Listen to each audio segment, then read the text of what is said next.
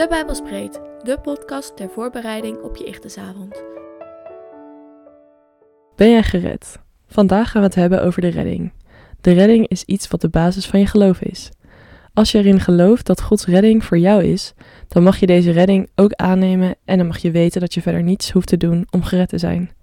Echter, daar is dus wel het geloof in de redding en de acceptatie van jouw redding voor nodig. De Bijbel vertelt ons op verschillende manieren dat we gered zijn. Dan lezen we Efeze 2, vers 1 tot 10.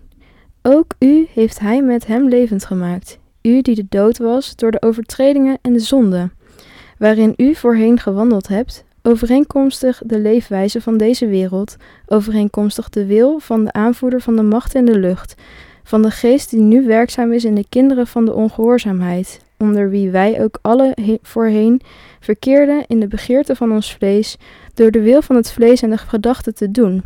En wij waren van nature kinderen des toorns, evenals de anderen. Maar God, die rijk is in barmhartigheid, heeft ons door zijn grote liefde, waarmee hij ons heeft liefgehad, ook toen wij dood waren, door de overtredingen met Christus levend gemaakt. Uit genade bent u zalig geworden en heeft ons met hem opgewekt en met hem in de hemelse geweesten gezet in Christus Jezus, opdat hij in de komende eeuwen de alles overtreffende rijkdom van zijn genade zou bewijzen, door de goedere tierenheid over ons in Christus Jezus. Want uit genade bent u zalig geworden, door het geloof, en dat niet uit u. Het is de gave van God, niet uit te werken, opdat niemand zou roemen. Want wij zijn zijn maaksel, geschapen in Christus Jezus om goede werken te doen, die God van tevoren bereid heeft, opdat wij daarin zouden wandelen. Hier gaat het over hoe wij waren tot Jezus kwam en wat voor invloed dat op ons huidige leven heeft. Vooral vers 8 en 9 vatten de kern samen. Deze versen zeggen dat niemand zich erop kan laten voorstaan. Dat betekent dat we niets kunnen doen om gered te worden, waarvan we achteraf kunnen zeggen: Kijk mij nou. We zijn immers alleen door de genade die Jezus geeft gered. Je kan je dan afvragen: maar geldt deze genade ook voor mij? Dan kan je Romeinen 10 lezen. Romeinen 10, vers 9. Als uw mond beleidt dat Jezus de Heer is en uw hart gelooft dat God hem uit de dood heeft opgewekt, zult u worden gered. Als laatste tekst willen we jullie Johannes 5, vers 11 tot 13 meegeven. Hier kan je zelf verder over nadenken. Johannes 5, vers 11 tot 13. Dit getuigenis luidt: God heeft ons eeuwig leven geschonken en het leven is in zijn Zoon. Wie de Zoon heeft, heeft het leven. Wie de Zoon van God niet heeft, heeft het leven niet. Dit alles schrijf ik u omdat u moet weten dat u eeuwig leven hebt. U die gelooft in de naam van de Zoon van God.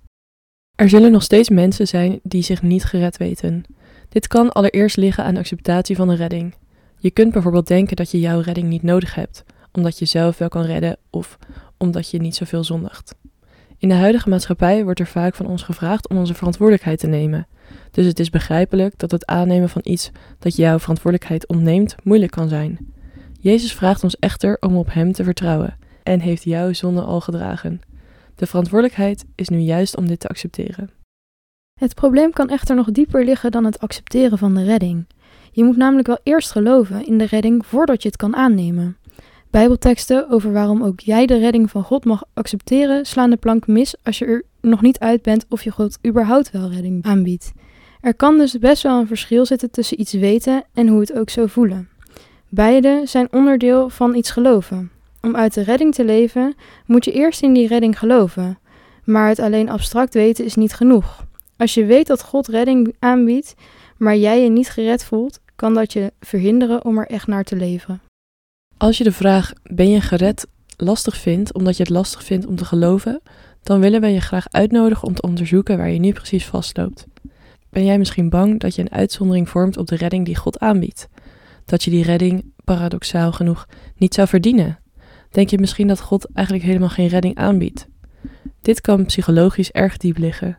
Misschien stamt dit uit je opvoeding of jeugd. Of met iets anders dat impact heeft gemaakt op je leven. We willen je graag uitdagen om op onderzoek te gaan en te kijken wat je vindt. Als eerste willen we je graag meegeven dat je niet de eerste noch de enige persoon bent die zich afvraagt of ze wel gered zijn. Je kan Gods genade niet verliezen omdat je ermee worstelt. Je bent hier om te leren en te groeien en een goed fundament van Gods redding hoort daarbij. Overdenking. Geloof jij dat je gered bent door God? Voel je je gered door God? Wat maakt die twee verschillend Staat een van de twee in de weg om de redding van God aan te nemen? Goede Vader in de hemel, dank u dat u ons redding aanbiedt. Wij vragen u dat we ons gered mogen voelen en daar ook naar mogen leven. Dat vragen we u in Jezus' naam. Amen.